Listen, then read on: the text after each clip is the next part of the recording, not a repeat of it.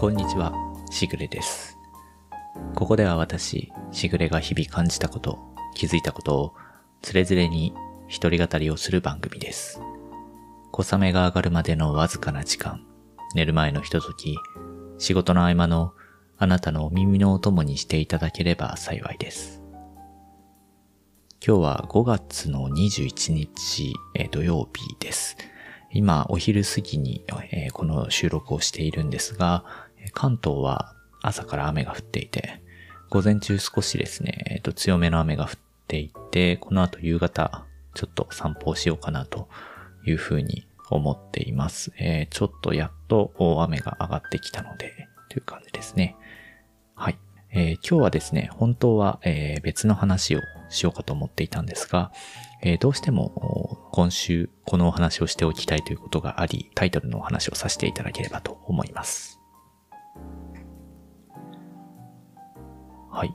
えーそれでですね、何を話したかったかというとですね、この間の5月の19日、えーちょうど2日前ですね、国立国会図書館で新たなサービスとして、えー個人向けのデジタル化資料の送信サービスが始まりましたというニュースがありました。これはあの、国立国会図書館を使われた方でない人にとっては、一体何のことなんだということで、なかなかよくわからないものではあると思うんですけれども、えー国立国会図書館のサービスを使っている人にとってはですね、非常に喜ばしいというか、まあ歓喜するような、えーニュースになっていまして、えーもう早くもですね、19日のサービス開始からツイッターなどではですね、えーまあいろんな、まあ、資料が見れるようになったということで、えー皆さんこう続々とですね、いろんな情報を上げてきているというような状況になっています。とは言っても、えーピンとこないかと思うので、えこのニュースのですね、概要というのをちょっとご説明をさせていただくと、えー、もともと、えー国立国会図書館という施設があって、えー国立国会図書館というのは、いわゆるその公共図書館と言われている施設、各自治体などにあるですね、この公共図書館と呼ばれている施設の、まあ、元締めのような存在でして、えーまあ、今はですね、私はこの国立国会図書館のホームページを見ながらですね、えー一応概要をご説明すると、えーこの国会図書館というのは、えー国会に属する唯一の国立の図書館ですと。なので、まあ、厳密に言うと国立の図書館ということなんですね。公共ということではなく、まあ、国立図書館であると。いうことで、えー議員の調査研究に資するため、別に定める法律により、えー国会に国立図書館を置くというのが、えー国会法の第130条にあると。ということで、まあ、古くからですね、これは古くからというのはもう戦前というレベルで、えーあるわけですけれども。えーでですね、我々はじゃあ使わないのか、国会議員しか使わないのかというと全くそんなことはなくてですね、えー私も学生の時はあしょっちゅう通っていましたし、えー多くの何か研究を志されている方であったり、こう書物を探される方というのは、この国立国会図書館という存在をご存知かと思います。で、この国立国会図書館のですね、大きな役割の一つ、この唯一の国立の図書館というところでの非常に大きな役割というのがあって、それは何かというとですね、出版された、えー国内で出版されたああまねく出版物というものがあると思うんですが、えこの市場に流通している本というのを可能な限りこの国会図書館が収集する、収蔵するというのが法律で定められていて、納本制度と言うんですけれども、なので、これは、あの、法律で定められているので、各出版社、まあ、版元であったりですね、えー論文であったり、といった、まあ、その、ある一定数市場に流通させるようなものの書籍についてはですね、基本的にはすべてこの国立国会図書館に、えーまあ、数部ですね、収蔵するということで、えー過去のですね、書物も基本的にはこの市場に流れたものについては、この国立国会図書館に行けば閲覧することができるというような施設になっているんですね。えーこういった性格があるものですから、何かこう古い本、あるいは資料を探しに行くといった時に、えー大元の大元をたどると、この国立国会図書館に行き着くというふうになってくるんですね。まあ、こういった形で何かこう調べ物をするときは、まあ、古くからこの国会図書館というのを使うというのが、まあ、研究者にとっては、まあ、基本中の基本にはなっているわけですけれども、この国立国会図書館はですね、えっ、と、単にこの国会図書館の施設の中だけで本が見れる、資料が見れるということではなくて、えー、最近ではですね、えー、ホームページというかデジタルサービスの方もかなり拡充をさせていて、えー、この国立国会図書館に収蔵されている資料を、えー、日々ですね、デジタル化、まあその電子上で見れるように、えっ、と写真を撮ってですね、それを、えデジタルライブラリーというところで別途、これは国立国会図書館のホームページの中に、まあ、リンクが貼られていてですね、そこから、えー、国立国会図書館のデジタルコレクションという項目の中から、直接見ることができるというサービスをしています。で、このデジタルコレクションというのが、えー、まあ解説された時もですね、えー、まあ相当に世間を賑わしたんですけれども、えー、今回のこの5月19日から始まる、え個人向けデジタル資料の送信サービスというのは、まあ、どういったものなのかというとですね、今までこのデジタルコレクション内で、え公開されて、自分の家でこう見れる資料というのは、え実はそのデジタル化されたものすべてが見れるわけではなくてですね、え著作権法の絡みがあって、まあ、著作権の権利が切れてないものについては、えこれを見ることができなかった。デジタル化はされていたんですが、え家で見ることができなかったですね。じゃあ実際それはどうやって見ていたかというと、国立国会図書館に直接行って、え、国会図書館内の指定されたデジタル端末、まあ、パソコンになるんですけど、国会図書館内のパソコンで、えー、ま閲覧をすることができたり、あるいは、一部の機関、これは主に大学にはなってくるんですが、大学の指定された図書館の端末であれば見ることができるというようなことで、要するにですね、えっ、ー、と、まあ、誰でも彼でも見れるものではなかったわけですね。もちろん、そういうその著作権の範囲から外れたものについては、もともとこのサービスが始まる前からデジタルコレクションの中で閲覧することができたんですが、このあたりのですね、範囲が大幅に拡充されたということです。これなぜ拡充されたかというと、このコロナ禍という状況も踏まえてですね、なかなか、え直接ですね、感染症対策の観点から、この国会図書館に足を向けられないという状況が発生してきて、またかつですね、これは今現在もそうなんですが、国会図書館自体がですね、今入館制限をしているというところですね。これでまあその情報へのアクセスというのに非常な制限がかかってきたというところで、著作権法に一部改正がありまして、国会図書館の収蔵するものであればですね、その著作権法の権利がまだ切れていないものであっても、まあ、絶版などによって、再入手が非常に困難と判断されるものに限ってはですね、この国会図書館のデジタルコレクションの中で、見ることができるようになったというのが、今回のこの5月19日からスタートしたサービスの一環になります。要するに、このデジタルコレクション内で閲覧できる資料が大幅に増えたということなんですが、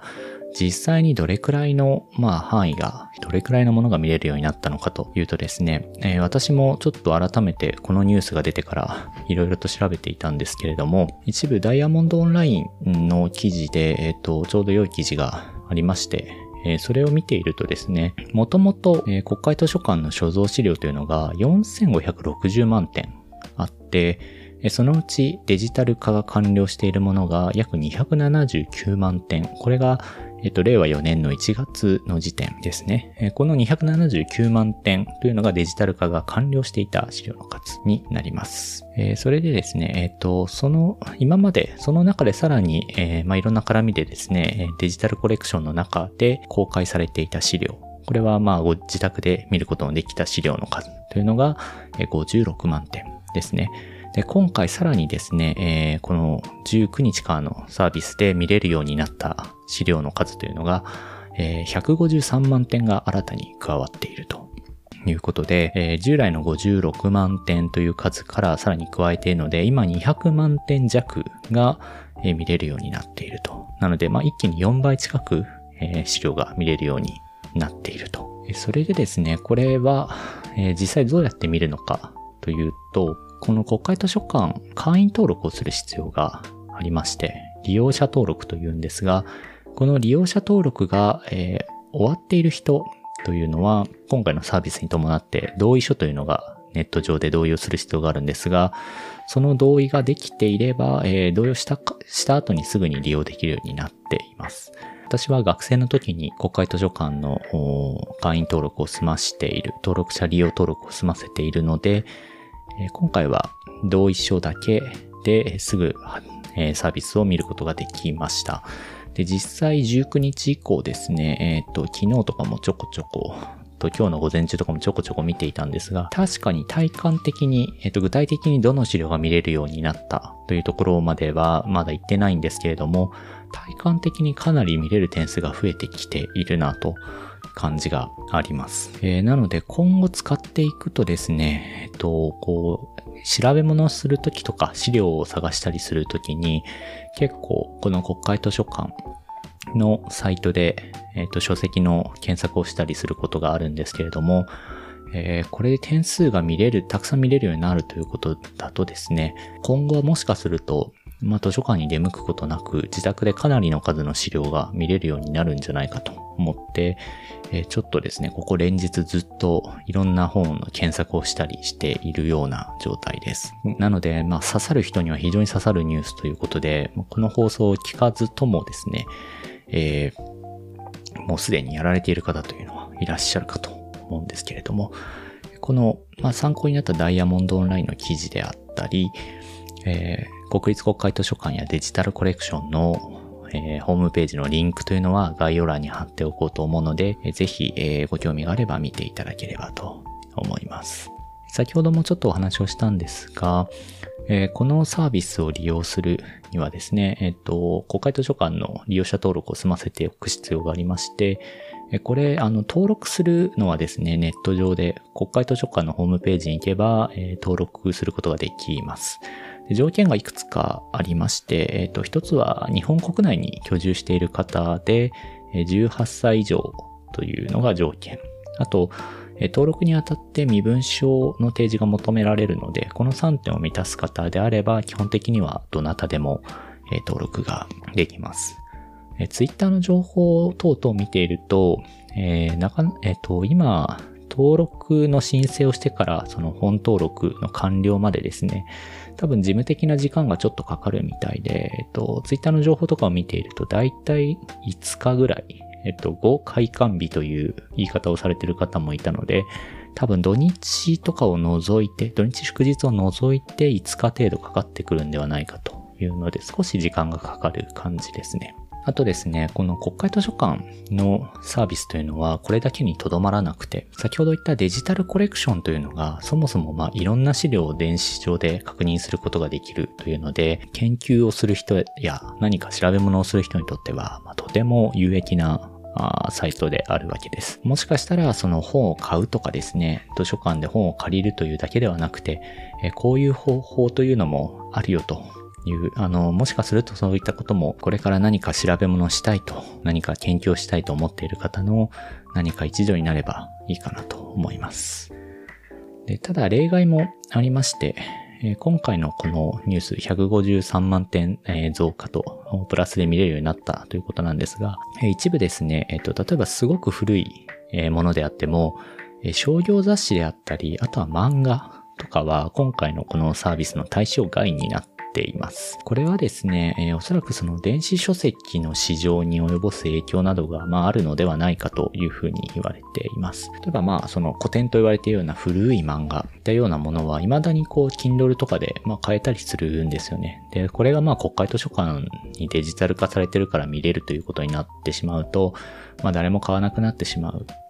ということもあってですね、まあ、商業的に未だまあ流通しているものについては、えー、この対象外ですね。えー、先ほども言ったように、このなんというか、153万点というのは、まあ、絶版などで、えー、まあ、見れなくなったものという条件がついているので、未だにですね、その市場で流通しているものについては、まあ、対象に外れてしまうと